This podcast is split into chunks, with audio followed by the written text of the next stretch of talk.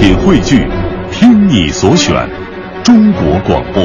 radio.cn。各大应用市场均可下载。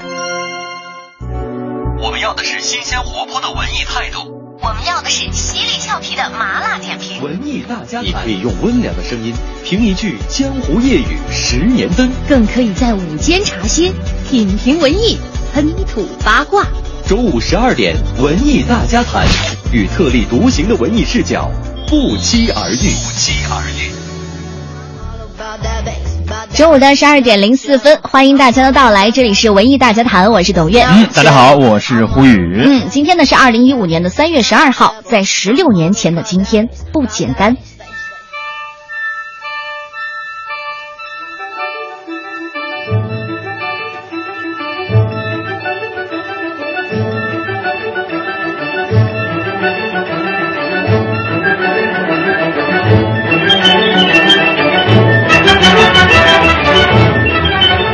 首西班牙交响曲来自耶胡迪·梅纽因，他被认为是二十世纪音乐史上罕见的神童。据说他还在蹒跚学步的时候，有一次曾愤怒地摔碎了一把小提琴。在四岁生日的那天，梅纽因得到了一把真正的小提琴，从此开始了他的音乐奇才生涯。七岁，他因为出色的演奏了门德尔松的 E 小调小提琴协奏曲，震惊乐坛。此后的半个多世纪，他把全部的生命都献给了音乐。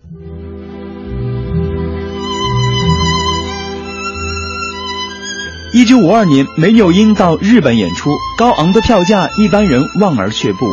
有一位擦鞋的小男孩听说有世界闻名的小提琴家来了，说什么也想听一听。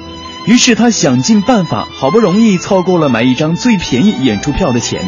这件事很快就传开了。演出完毕，梅纽因到后排观众席找到了那个擦鞋小童，不顾他衣衫褴褛，把他的小手紧紧地握着，问他需要什么帮助。孩子羞怯地说：“我什么都不要，只想听您的琴声。”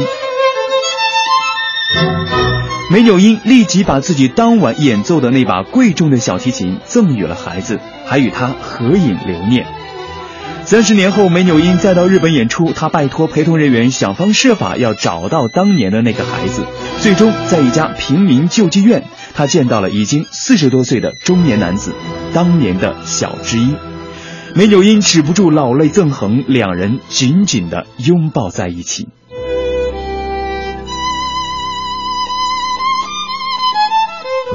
这位贫困交加的中年人，三十年来生活拮据，哪怕是最困难的时候，有人曾多次出高价收购他那把视为珍贵的小提琴，但他坚决不撒手。此时，中年男子动作迟缓地从内衣口袋里摸出了那张三十年前的合影，又取出了那把珍贵的小提琴，请求梅纽因：“我什么也不要，但愿能再次听到您的琴声。”梅纽因打开琴盒，取出那把和他阔别了三十年的旧琴，满含热泪地拉起了当年演奏过的曲子。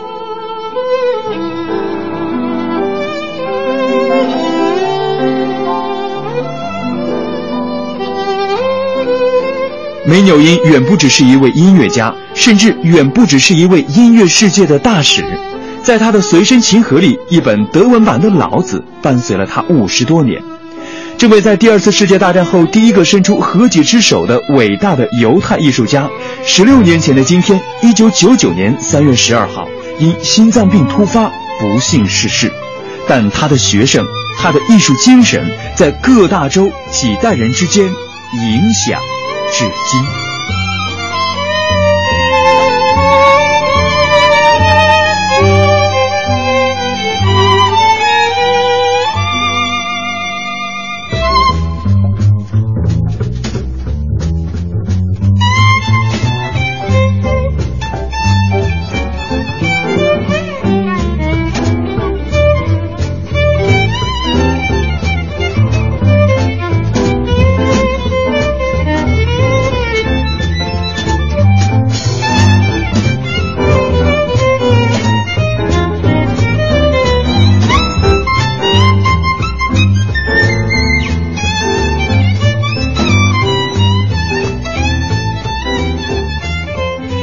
道吗？梅纽因其实包括爱因斯坦都是他的粉丝。在他六十岁的时候呢，他为了举行这个贺寿音乐会的时候，他一登场呢，就对着台下所有的观众，然后首先来了一个倒立，全场都轰动了。嗯，是，嗯，因为他一直有练瑜伽嘛。嗯，是梅纽宁当时也是有三次来华演出和讲学，他的艺术和道德风范可以说也给了中国音乐家留下了非常难忘的形象。嗯，你看，包括很多的中国学生啊，吕思清啊，胡坤呐、现在大名鼎鼎的这些小提琴家，都曾经是，他的学学生生或者是受教于他。嗯应该是在一九九九年的三月十三号晚上，在北京音乐厅举办的中国交响音乐团的音乐会开始之前，音乐会的负责人呢就走上了舞台，语气非常沉重。他说呢，呃，昨天小提琴家、指挥家梅纽因大师去世了。他是中国人民十分熟悉和喜爱的音乐家，所以说现在呢，我们为梅纽因大师去世默哀一分钟。可以说，就是他的艺术风格是永远的留在了中国，也是成为了很多人印象中的旋律。嗯，八十二岁，好吧，接下来呢，马上进入我们今天的话题哈。今天的互动话题呢，就是影视剧里千篇一律、屡试不爽的剧情。说到这个的时候，可能很多人就想到，哎，你看车祸是有的，嗯，这个癌症是有的，是吐血是有的，哎胎记是有的，父母阻拦等等都是有的，基本诠释了中国电视剧很多啊。这个朋友都已经通过这个微信平台过来了，说这个可能话题引起大家的哎这个。高度的关注，关注或者说，我想吐槽已经很久了，嗯没关系。希望大家呢通过微信公众平台“文艺大家谈”找到我们。嗯，你脑海中就是这些影视剧当中有哪些是千篇一律的剧情让你印象深刻呢？欢迎大家这个时候呢，在您的手机上搜索微信公众平台“文艺大家谈”五个字，添加以后以文字的形式和我们互动就可以了。嗯，今天为大家准备的奖品呢是第三届北京农业嘉年华的门票四张，还有百老汇影城电影票四张。同时呢，还要继续进行我们的文艺之声带你玩转北京农业嘉年华一零六六蔬果大战的听众招募活动了。哎，从呃周一到今天已经是周四了，对吧？嗯我们已经招募了很多的听众，有很多的听众发过来了消息。那么今天呢，我们继续招募。所以说，大家这个时候，如果说你听到了我们现在的这个节目，想参与这样的一个活动，怎么来参与呢？那就是在您的手机上还是要搜索我们的这个文艺大家谈的微信公众平台，然后把您的个人信息啊、呃以文字的形式发给我们，我们稍后会给您联系，到底能不能呃带您去玩。嗯，你看这个轻舞飞扬就一直在给我们闪啊，我到底可以去吗？快快快，告诉我！今天下午呢，我们会最后确定这六个家庭的名额，然后呢会最后进行通知的。当然现在呢还有这个报名的时间哈，对，在今天下午四点以前吧，看我能看不看到你。好的，那么下面呢，进入我们今天的主编点头条，有请今天的凤凰网娱乐资深编辑郑博文带来他的独家消息。品读娱乐圈，透视名利场。各位文艺之声的听众，大家好，我是凤凰娱乐的编辑郑博文，让我们一起来关注一下今天娱乐圈的热点新闻吧。今天，张艺谋执导的新片《长城》公布了主要演员阵容，该片将成为全程在中国拍摄并面向全球发行的最高规格影片。好莱坞影星马特·达蒙、威廉·达福、佩德罗·帕斯卡将与中国演员刘德华、景甜、张涵予、彭于晏、鹿晗、林更新、郑恺、陈学冬、黄轩、王俊凯等一道出演影片。张艺谋此次执导的《长城》讲述了一支精英部队为保护人类在长城上生死决斗的故事。影片计划于二零一五年春季开机，3D 格式预计将于二零一六年十一月二十三日在全球范围内发行。下面让我们再来说说娱乐圈男人的中年危机。和蒸蒸日上、容颜不老的女神们相比，娱乐圈的男人们似乎集体步入了中年危机。近日，王菲前夫李亚鹏被拍到了发际线强烈后移的头发稀疏照片，网友们一片哀嚎：青春不在，男神已老呀。成龙一直都是永远精力充沛的样子，但自从房祖名吸毒事件入狱后，他也收敛起了往日的风头，低调谨慎地打造起了好父亲的形象。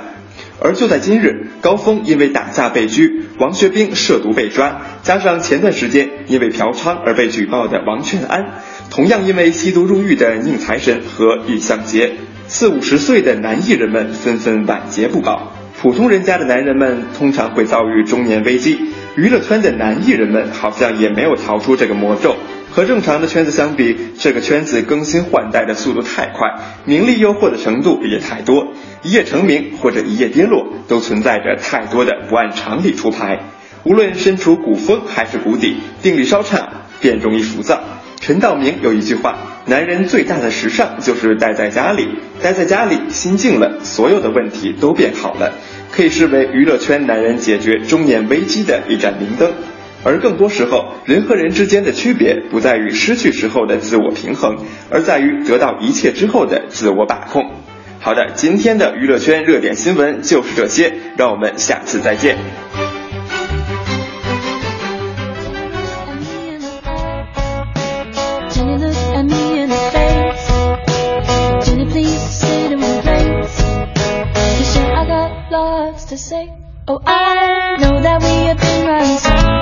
I know that we have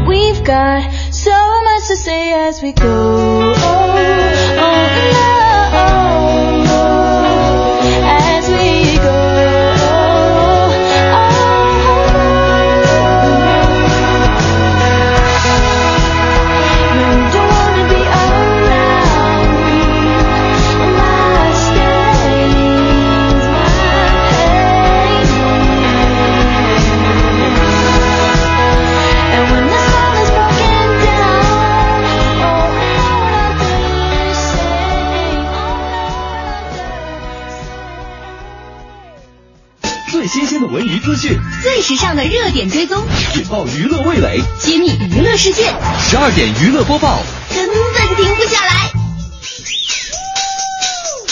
马上开始我们今天的十二点娱乐播报。今天关注的头条呢，就是陈建斌了哦。嗯我们昨天在看到这个王学兵的消息之后呢，真的是可能第一个头疼的就是他了，因为马上哈这个一个勺子本来说好是五月一号要跟观众见面的，可是现在这事儿会不会黄了呢？嗯，嗯，日前呢，演员王学兵因为涉毒呢被警方警北京警方抓获了，一时也是激起了千层浪啊。业内的很多人士和普通的观众听到这个消息之后呢，除了怒气不争以外呢，都纷纷的替他参演过的这个陈建斌首次执导的电影《一个勺子》着急了。这部由陈建斌自编自导自演，获得金马奖五项提名、两项大奖的电影当中，王学兵的戏份还是非常重的，角色呢也是至关重要的。该片究竟能不能如期的在今年五一上映？王学兵的身影还能否在片中出现呢？成为了很多人关注的话题啊。嗯，据说呢，在听到王学兵的消息之后呢，出品方就打了个电话，嗯呃给这个陈建斌，陈建斌就说，不可能吧，而且他连用三个疑问句哈、这这怎么可能啊？不是真的吧？你确定吗？是，嗯，但是后来说这媒体已经报道了，他当时还不相信说，哪些媒体报道的可信不可信啊？嗯，在得到了这个确切的消息之后呢，陈建斌不禁是为多年的老同学和好友王学兵感到深深的惋惜啊。怎么这么糊涂呢？陈建斌还说了，差不多整整一天一夜，自己都是待在家中的书房，睡不着，也是吃不下去饭的，是苦苦等待最新的消息。他说呢，他希望等待奇迹的发生。我特别希望这个时候有人告诉我，整件事只是一个误会。嗯，陈建斌还说了，王学兵呢，当初为了演这个戏里的大头哥，还特别把这头发也剃成前额大范围的秃顶，然后为了神似，两条眉毛全部都刮掉了，牺牲还挺大的。说到这里呢，他也很痛心哈。我后来呢又自己把片子也重新看了一遍，徐冰这次真的演得太好了，真的是无可替代，毫无疑问，这是他从影以来最精彩的一次表演。金马奖都提名他为最佳男配了，你说现在我该怎么办呢？让我找谁去呢？嗯，是的，大家也都是在纷纷的叹息啊。叹息之余呢，陈建斌还是希望自己的这个导演处女作能够在呃影院跟观众见面。他也说了，这不仅是我一个人的作品，同时呢，也是整个团队辛苦了两年的时间，智慧的结晶啊。接下来自己呢将会和各方的团队一起探讨最终的解决方法。嗯，你知道昨天的时候我还跟一同行说哈、我说你看现在这影视圈一个接一个的出事，呃，最后的结果就是前途被毁呗。但实际上呢，这恶劣的影响远远不止于此。嗯比如说有一些这个大牌儿一点的上市公司的股价可能会有影响，对影视作品投资人赔本亏钱的也有，还有包括这个导演制片呢，实在扛不住就变卖住房啊，呃真的是没钱了。嗯，还有乃至有一些这个剧组化妆的这些姑娘，可能都会被解聘，拿不到工资，等等等等。这真的是一个娱乐圈的一个一个骨牌效应，你知道吧？你这推一下全倒了。是的，所以说这个规则制定出来之后呢，大家一定要去遵守，不然的话，坑的不是你一个。真的都长点心吧。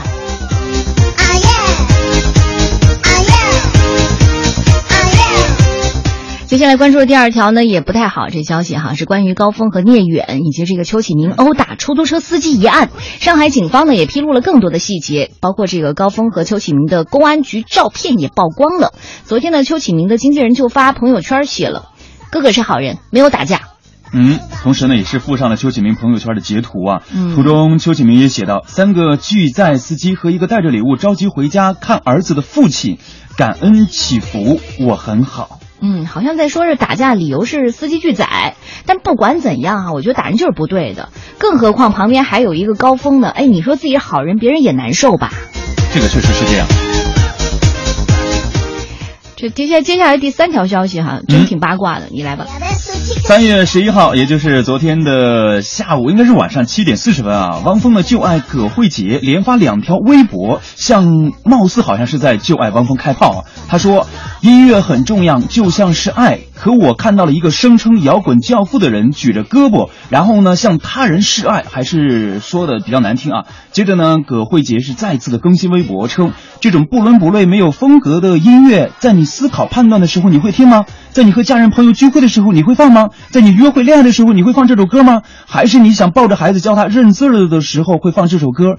所以各企业也别在年会上放这种菜市场的歌了，因为你听了都会无奈的想翻白眼儿。嗯，其实葛慧杰不说话也还好，你一说的话，谁都狠知道你 指谁了，嗯而且还要特别指出这个摇滚教父哈，其实他说的真的挺狠的。确实啊，我说不出来，反正你们自己去看吧。呃，真的是爱的深，恨的深哈。最后呢，还是抵不过放不下这三个字。其实对汪峰来说呢，可能隔三差五的遭这个葛慧杰捅那么一下，可能真的是终身黑洞。但是我想对这个葛慧杰说了，我真的担心孩子的成长环境。也许放弃才能靠近你，不再见你，你才会把我记起。时间累积，只剩下的果实，回忆里寂寞的香气。我要试着离开你，不要再相依。虽然这并不是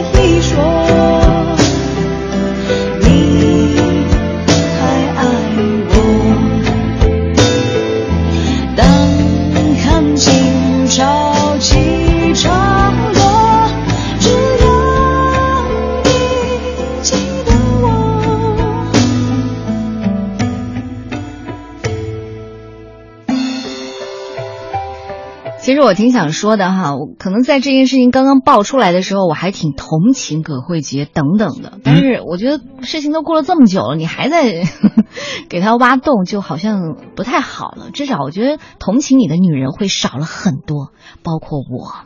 来，十二点娱乐播报还在继续，最时尚的热点追踪，引爆娱乐味蕾，揭秘娱乐世界，十二点娱乐播报。根本停不下来。根本停不下来的十二点娱乐播报。接下来关注的就是张艺谋导演了，他的首部全英语的这个大片电影啊，《长城》呢，在今年一月份已经建组了，据说呢四月份就会开机。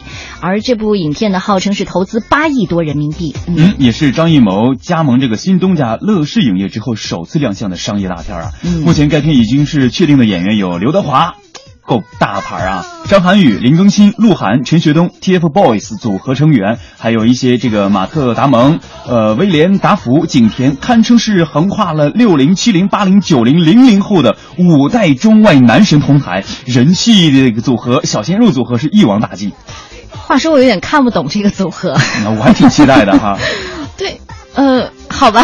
就是他在这这是刘德华、张涵予、TFBOYS，还有这个马特·达蒙，太牛了！景甜，我可以跳着看吗？你可以，给你一个剪辑版。你真的把所有我最爱的和我 最看不上的都摆在一块儿了，好吧？说到这个电影《长城》哈，会以一个全新的角度去解答万里长城的建造之谜。故事讲的是这个欧洲的雇佣军威廉和他的同伴呢，不远万里来到北宋时期的中国盗取火药配方，但是误打误撞的进入了神秘的长城关城，嗯见识到了一支强大的秘密军队，并且邂逅了女将军林梅，意识到人类正面临危难。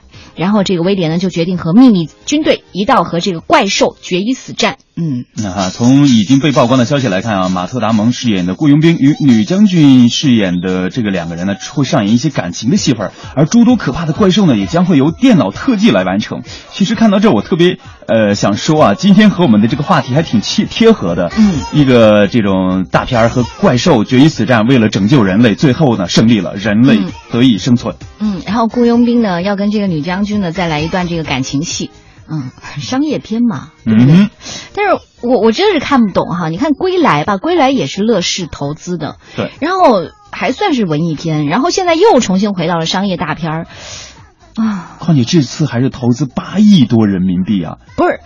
你看，他不是和这个张伟平分道扬镳了吗？之前还闹得沸沸扬扬的。你文艺这个归来就算了，还马上整一部商业长城，哎，我真看不懂。我和我我我真看不懂。二张之间有一条长城相隔。接下来就要关心的是本周五了。我相信本周五呢，可能很多人都会回家看一个综艺节目。嗯我是歌手。是。尽管呢，遗憾在这个《我是歌手》当中被淘汰了，但是张靓颖的人气呢并没有降温。昨天我们在说到洪涛的消息，还说哈，洪涛都、都没有直接说张靓颖不来啊、但是你知道吗？昨天呢，有这个消息已经证实了，就是张靓颖呢所在的这个少城时代呢，就突然声明宣布张靓颖将退出突围赛，他就说不要再炒作了，这事情就这么着吧。哦，嗯，工作人员也表示呢，这绝不是因为张靓颖因为淘汰而在闹情绪，实在是因为她人在国外进行全英文专辑的录制，无法再延迟国内外的工作，所以说只能遗憾的退出了。嗯，工作人员还说了，其实呢，张靓颖之前参加《我是歌手》就是经过非常多的工作协调的，所以呢，也就是在七位歌手当中最后确认加盟的。为了整个节目的正常录制，靓颖的工作时间呢也是多次更改，再加上她的新专辑是在国外录制的，协调起来就很困难。比如说，她一人要回国吧，就所有人齐刷刷的，哇，所有的这个团队就得跟着回来，嗯、这个费用包括还有时间、档期各方面都不合适，所以呢，嗯，就是这样一个结果。反正这周五你见不到他了。嗯，还有就是很多的朋友也一直在关心，就是在节目播出后呢，张靓颖的这个工作量也是暴增啊。早前有多个海外的行程以及国内的巡演计划，也都是因为这个比赛而推了，所以说也是让很多的网友挺期待的。他的这首英文歌，但是我要特别强调一下哈，你知道这通篇的新闻看下来呢，其实重点就是最后一句。据透露，张靓颖正在录制的这张全英文专辑也将在年内和歌迷见面。这撇的就有点这大了。重点知道吗？嗯，听不到这个我是歌手没关系，快点来买我的专辑吧。好吧，今天晚上看什么？在电影方面呢，《超能陆战队》《木星上行》《帕丁顿熊》呢都有不错的排片。另外，《狼图腾》《澳门风云二》《天香雄狮》《北京纽约》等等都还有一定量的排片。这里是文艺大家谈。我们要的是新鲜活泼的文艺态度。我们要的是犀利俏皮的麻辣点评。文艺大家谈，你可以用温良的声音评一句江湖夜雨十年灯，更可以在午间茶歇品评文艺，喷吐八卦。中午十二点，文艺大家谈，与特立独行的文艺视角不期而遇。不期而遇。时间来到了中午的十二点三十三分，您现在正在收听的是调频 FM 一零六点六文艺之声的文艺大家谈，我是董月。嗯，大家好，我是胡宇。我们今天的互动话题就是影视剧里千篇一律和那些屡试不爽的剧情有哪些？欢迎大家在这个时候呢和我们互动吧。嗯，我们会在今天的节目当中呢继续送出第三届北京农业嘉年华的门票四张，还有还有就是百老汇影城的电影票四张。嗯，同时呢，我们还会在我们的今天节目中来招募我们本周六开始三月十四号，在这个第三届北京农业嘉年华上面的一个活动，我们要在现场招募啊。这这个不是现场招募，现在就在啊招募。现在招募，带着大家现场去玩儿，对吧？这个活动的名字就叫“文艺之声带你玩转北京农业嘉年华一零零六果蔬大战”，蔬果大战，你这真的是 听着就好激动哦。你你你的嘴是不是踩了这个滑板鞋滑板鞋？滑 滑。好吧，我说到这个呃蔬果大战，可能大家如果有孩子的都知道，这个像植物大战僵尸一样哈、嗯，呃，因为是农业嘉年华嘛，现场会有很多的南瓜呀、呃，草莓呀，向日葵，对，包括那个我之前去过嘛，向日葵馆里确实有那个植物大战僵尸那些道具，哎呀，你看。还会，吐些球往那边扔。所以为什么我们在招募的时候说，如果你有孩子的话呢，最好带上孩子亲自来玩儿。但是呢，有很多人说了，哎，你看我们，我们就俩人，还没有孩子呢，怎么办呢？但是我们可以自驾，就像刘超说了。那你就把你的太太当成你的孩子，你的太太把你当成孩子。也可以啊，在咱们本周六，还有就是我们这个文艺大家谈队由董月带着，然后呢，还有上午的综艺对对碰呢是由小曾带着的。我们两队呢将进行现场的 PK。你知道这个火药味儿呢，现在已经弥漫到办公室了。对，而且呢，我跟小曾的这个办公桌呢是挨在一块儿的。然后呢，他每天都会用眼神来刷刷刷刷刷。对，呃，所以要提醒大家哈，要聪明一点，就是你报了小曾队的就不要报董乐队了，报了董乐队的就不要报小曾队了。你知道我策反你还是不策反你呢？你告诉我 值得思考一下。所以说，如果大家想参与这个活动的话，大家可以在咱们的手机上来搜索“文艺大家谈”的微信公众平台。添加关注，然后把您的个人信息给我们发过来，有几个人，大概年龄在什么什么什么段位的，然后呢带不带孩子都可以的，这年龄在什么段位的？我怎么听？还是二十到三十、三十到四十的呀？今天确实有点飘。好吧，这个时间等待大家的报名信息哈。嗯，其实很简单，最主要的是把你的手机号留下，然后呢几个人参与，然后如果有孩子的话，孩子多大？另外呢，告诉我们你是不是自驾，因为我们要通知你该在哪里集合，车应该停在什么位置更方便。嗯，是的。呃，所以说今天呢我们互动话题啊，就是这个影视剧里一些千篇一律、屡试不爽、让人这个喷血的这些剧情，是你首先想到的是哪些？我首先想到的就是这个癌症啊，蓝色生死恋嘛，还有很多就是一定是女主和男主要得病了，或者是女二，女二可能爱的死去活来。最开始呢，她是个最讨人厌的人，但是后来她生了一场病之后，你就觉得哇，所有人好像就开始同情她，然后男主呢就会去找女二。然后你在找的哎，我可以当编剧了。在找的过程中，你知道会发生什么吗？他一边找，然后呢，就是在一个路口嗯，发现了他，他要刚要去呼喊他的时候，这个时候，一辆车过了，然后？然后女女主又车祸了。嗯，女主车祸了，女主车祸了，出来。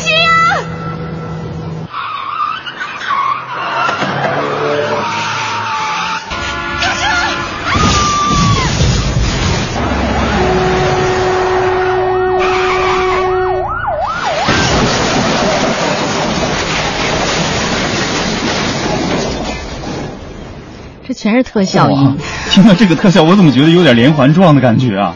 哦我至少我觉得不应该幸灾乐祸吧？然后呢，呃，这个男主就抱着女主说：“快醒，快醒，快醒！为什么还不醒啊？来人呐、叫救护车啊！”然后他在晃他的时候，嗯，然后女主终终于睁开了眼，说：“你回到他的身边吧。啊，然后呢，他又就是闭过眼去了，是吗？能那么不要掰扯吗？好了，我们再说一下今天的话题哈。你觉得一些特别老套的剧情或者台词，为什么反反复复的出现？然后让你印象最深的又是什么呢？是的能德说了，嗯，有一个很老套的，也能把观众憋死的桥段，就是这男女情侣呢发生了误会。女方呢就会发狂的不行，明明一句话就可以解释清楚，男方就是不说正题，只是说你为什么不相信我？难道我会做对不起你的事情吗？等等之类的废话。然后呢？然后就越闹越僵了。男的终于要说了，但是开口就是：“你听我说，不听不听，我就是不听。你为什么不相信我？难道，难道你做了对不起我的事吗？你听我说呀！我不听，我不听，我不听。好吧。最后的那个女的就是气走了，于是下面就有几、十几十几集的误会。啊其实男的只需要说一句：“你看见那个女的是我姐就行了。” 哎呀，挺好玩的啊！看太难为这个编剧了。是的，看一下双语五常也发过来，他说电视剧看多了很多套路，看了开头就知道结尾了。比如说很多电视剧呢都是遵循开头主人呃主人公父母一定会死，然后呢主人公饱受磨难才能够慢慢的成熟。又比如说很多的韩剧女主角总是很虐，不是出车祸失忆了，就是得绝症了。刚开始是很感人的，看多了就觉得一点儿都不新鲜了。这个说的也是哈、就是反正整个每个人的成长都是要经过这样的一个过程。嗯，还有这个说了，女主角刺杀男主角呢是古装剧当中出现最多的镜头，每一个男主角呢都不会躲，总是站着直直的幽怨的盯着女主角，然后被刺伤之后狂吐血，怨念的倒地。女主角伤心的跑啊跑，抱到一棵大树，泪流不止。他还会抱着他，然后说：“你为什么不躲呀？你为什么不躲？”哦 好吧，还有这个男扮女装，对不对？嗯，来听一段男扮女装的，这好多桥段呢。啊，贴胡子。哎，老板，我会做豆浆、油条、包饺子，还会做粢饭团，怎么样？兄弟，你太瘦了。瘦？瘦跟我做这些有什么关系啊？快走开，别想做生意。卖栀子花喽！哎，小姐，要不要买栀子花呀？多三角钱一束。来来，哎，很香的，很香的，香的不得了。来，拿着，马兰西香水，一角一。啊，这是在《千金女贼》当中的哈。对，说到这个，扮演的一个男扮女男男男男男男扮女装的一个角色啊。嗯，你听到这个声音女扮男装吧？啊，对，女扮男装，你听到这个为什么声音，成男的了？我不知道。你听到这个声音，你难道会想象不出她是个女人吗？嗯，会啊，换一个声音啊。然后刚刚那个就是和他对话的那会儿，你快走开，别耽误我做生意。那个人呢，看到他明明是个男扮女装，他还说兄弟，我就纳闷了，这个编剧能不能把这个声音给他变一下，对不对？你应该说是演员，他就嗯看不出吗？就包括还有一个哈，就是那个女女主角呢，蒙着一层这个透明的不能再透明的面纱，扮演这个绝代佳人。男主呢，一般会好像高度近视哈，非要把这个面纱掀起来才看清楚家人的面貌，然后就做一个惊艳的状态。哇，娘子你好美哦！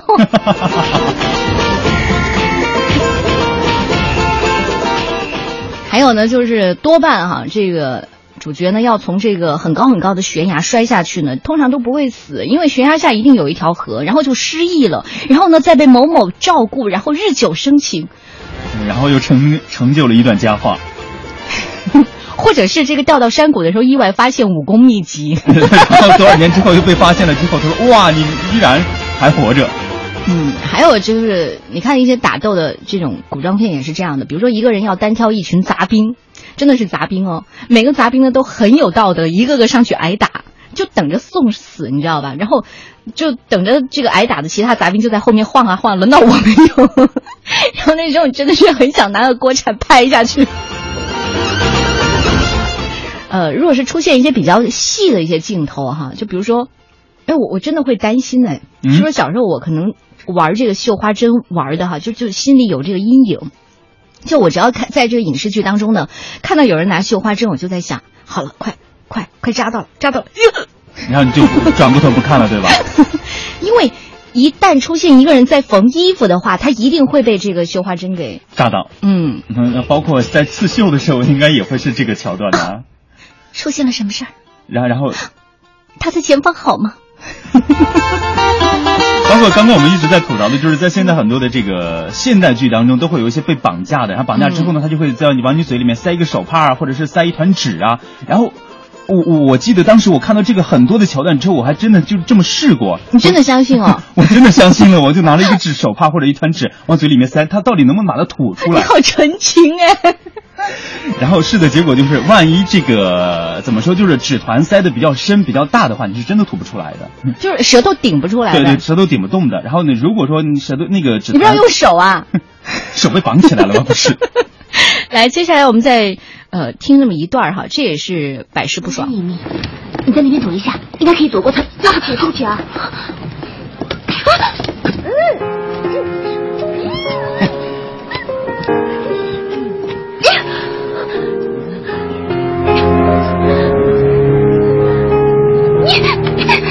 你知道以前看这个电视剧的时候，这一段通常会被我爸我妈用这个手给我挡住了，嗯，所以我的听力就特别好。我说我知道，你不要挡。对，我刚刚想问，就是你可能没有看过这个剧，然后你听了这一段音频之后，你你能够猜想他们的情节是什么？就是强吻吗？啊，确实是为了躲避那个。但是你知道，小的时候就这样，一到这种情节呢，你爸妈一定会最快速度的，就很默契的挡住你，要么换台，要么就是把你的眼睛挡住。啊！但是你知道，我听力就是这样练出来的。好吧。我们今天聊的这个话题哈，就是在这个影视剧当中，你说是现在的这个编剧越来越懒的原因吗？来，我们再听一段，看这个你能听出来是什么样这个千篇一律的剧情吗？下我们的婚礼仪式马上就要开始了，今天是吴先生和尹小姐喜结的日子，我在这里代表一对新人以及双方家长，对大家的到来表示热烈的欢迎和衷心的感谢，谢谢各位的到来。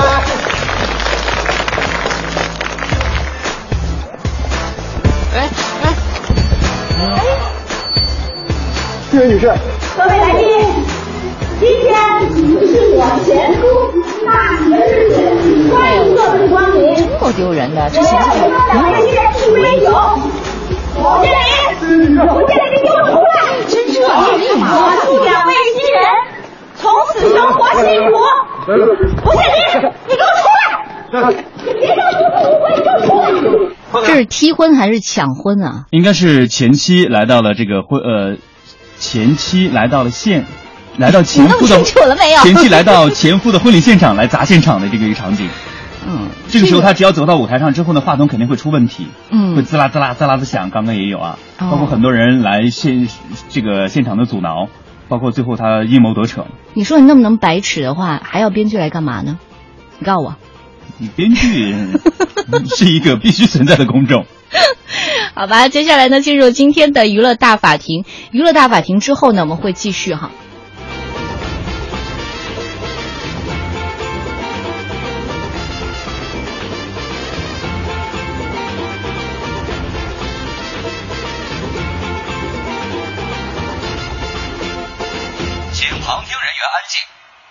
在宣布法庭纪律：无娱乐精神者不得旁听，不得随意狂躁及进入审判区，不用鼓掌、喧哗、起哄，请自觉开启一切移动设备，微博、微信、微视。娱乐大审判允许答辩，拒绝上诉，拒不接受庭外调解。你无权保持沉默，你所讲的一切呢，都会作为呈堂证供。那做人呢，最重要的就是开心吗？发生这种事，大家都不想的。有请审判长、审判员入庭，全体起立。近日，开创国产惊悚片实力拍摄先河的封门鬼影，在北京朝阳门举办了中国第一鬼村开门迎客映前新闻发布会。导演、制片、发行以及四位主创悉数出场，片方隆重宣布，近百个封门鬼影同名主题鬼屋已经覆盖全国几十个重点城市的重点影院，现在已经全面启动开门迎客。不过，最受人关注的还是刘翔的娇妻葛天，不仅性感登台，还和尸体棺材神秘合影。这这这这是要闹哪样啊？今天的娱乐大法庭宣刘翔和他的妻子葛天上庭。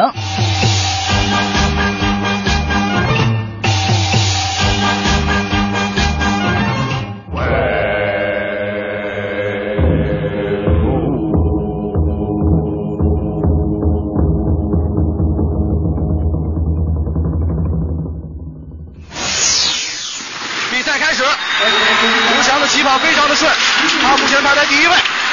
旁边的是特拉梅尔、奥里加尔斯，刘翔处于领先的位置。刘翔，刘翔赢了，刘翔赢了，刘翔创造了历史。十三秒，耶！我又创纪录了。呃，刘翔，本法官这不是田径场，撞坏栏杆可是要赔的。老公，你等等我呀！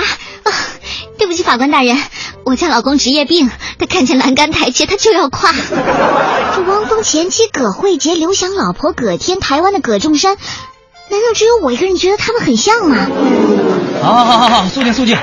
葛天，我怎么觉得我好像不认得你了呀？法官大人，你可真会开玩笑，人家的照片曾经不是全中国都看到了吗？哎，不过说真的哈，我当初差点以为你就是那个冬日娜整形过来的呢。你开什么玩笑嘛？人家不比冬日娜漂亮吗？再有啊，陈芝麻烂谷子的旧闻，你还要拿出来讲？哎，我说老公，你好歹替我说两句啊！哎呃，这娜娜呢，当年只是采访我的记者，这件事情要强调多久呢？不是已经开发布会澄清过了吗？但是，但是娜姐为你倾注了多少心血啊！从娜姐对你的观察细致入微体贴，就可见一斑了。用心用到什么份上了？哎，你还记得当年的事情吗？就是娜姐曾经对你的一次访问，哦，雷倒了亿万观众呢。她说。哎，我想问一下，你比赛服的号码是四四幺，四加四加一等于九。哎，今天你又在第九道，是不是这次九是你的幸运数字呢？哎，当年的懵懂少年现在已经是三十而立了，娜姐姐更是已经成为了圣女中的圣斗士啊！这一个未娶，一个不嫁，岂不愁煞人也？刘翔，当初你为何不从了娜姐？最主要的，你现在还找了一个和娜姐长得这这么像的一个人。哎呀，我觉得吧。这个问题啊，我算是看清楚了。为什么刘翔你总是被大家娱乐？因为你老讲不进娱乐圈，不进娱乐圈，但又总是防不胜防的被娱乐击中，被娱乐开发。当然了，现在呢，你又多了一个女主角葛天。葛天，你和刘翔演对手戏的感觉如何呀？又来了，法官大人，你能不能注意一下你的措辞啊？我们是生活当中的白马王子和白雪公主，好不好？啊、白马王子、白雪公主，这俩是一家的吗？我说是就是。大家这两天到电影院去了吗？第一个广告就是我主演的鬼片哦。看到那个大大的宣传词了吗？刘翔娇妻，大荧幕首秀。哇塞，好傲娇呢！傲娇，我就纳闷了，葛天，你好端端的干嘛去拍一个鬼片儿？拍鬼片儿怎么了？你看不起拍鬼片的？你小心点哦，一个人走夜路，一定不要回头哦。够了，够了，够了，够了！无法无天了，你是吗？好歹你老公也是刘翔啊，哪怕动用他的一点关系来帮你投资个什么青春偶像剧啊，等等的，这也挺好的，你不觉得瘆得慌吗？法官大人，这《封门鬼影》是一三年的片子，那时候那时候今非昔比啊，能熬到今年上映。我葛天也才熬成刘翔老婆的。呃，好吧，但是现在呢，外面很多的声音说，在中国是个人都能演电影，你不怕被大家批判你的演技吗？嗨，我是中戏毕业的，我怕什么怕呀？不过这一次呢，我要演的是一位电视台主持人哦，而且有很多的长镜头，我要声情并茂的讲述鬼门村的故事。哦。何方妖孽？你快快快现身！你看你，法官大人，你干嘛入戏那么快呀？这下你总相信我的演技了吧？不过刘翔啊，我真的想跟你说一句，你的口味也真重。各位娱乐大法庭的听众朋友，《封门鬼影》这周五就要上映了。二十二年前，这里的村民全部离奇失踪了。从此以后。这个地方与世隔绝，热烈欢迎大胆热血的青年都来闯荡一下传说中的封门村吧！友情提示：高血压的、心脏病的，那就算了。停停停停！葛天，我可要说你了，你在本法官的法庭上来做广告，我可是要收你广告费的呀。这周五啊，大家一定要好去好好好好，下面我宣判啊！一直以来啊，国产恐怖片儿就是影院够不够黑，音响声音够不够大，故事够不够扯。去年的《京城八十一号》就光有票房纯属瞎扯。当然了，我也不指望你的这部影片啊、呃你能够翻身。但是呢，不管是做人还是从艺，踏踏实实是最好的。这种接片子啊，以后一定要谨慎一点，好歹让国际流长点面子嘛，不是啊？好了，散吧。哎，老公，我祈祷你今晚上你带我跨栏吧。在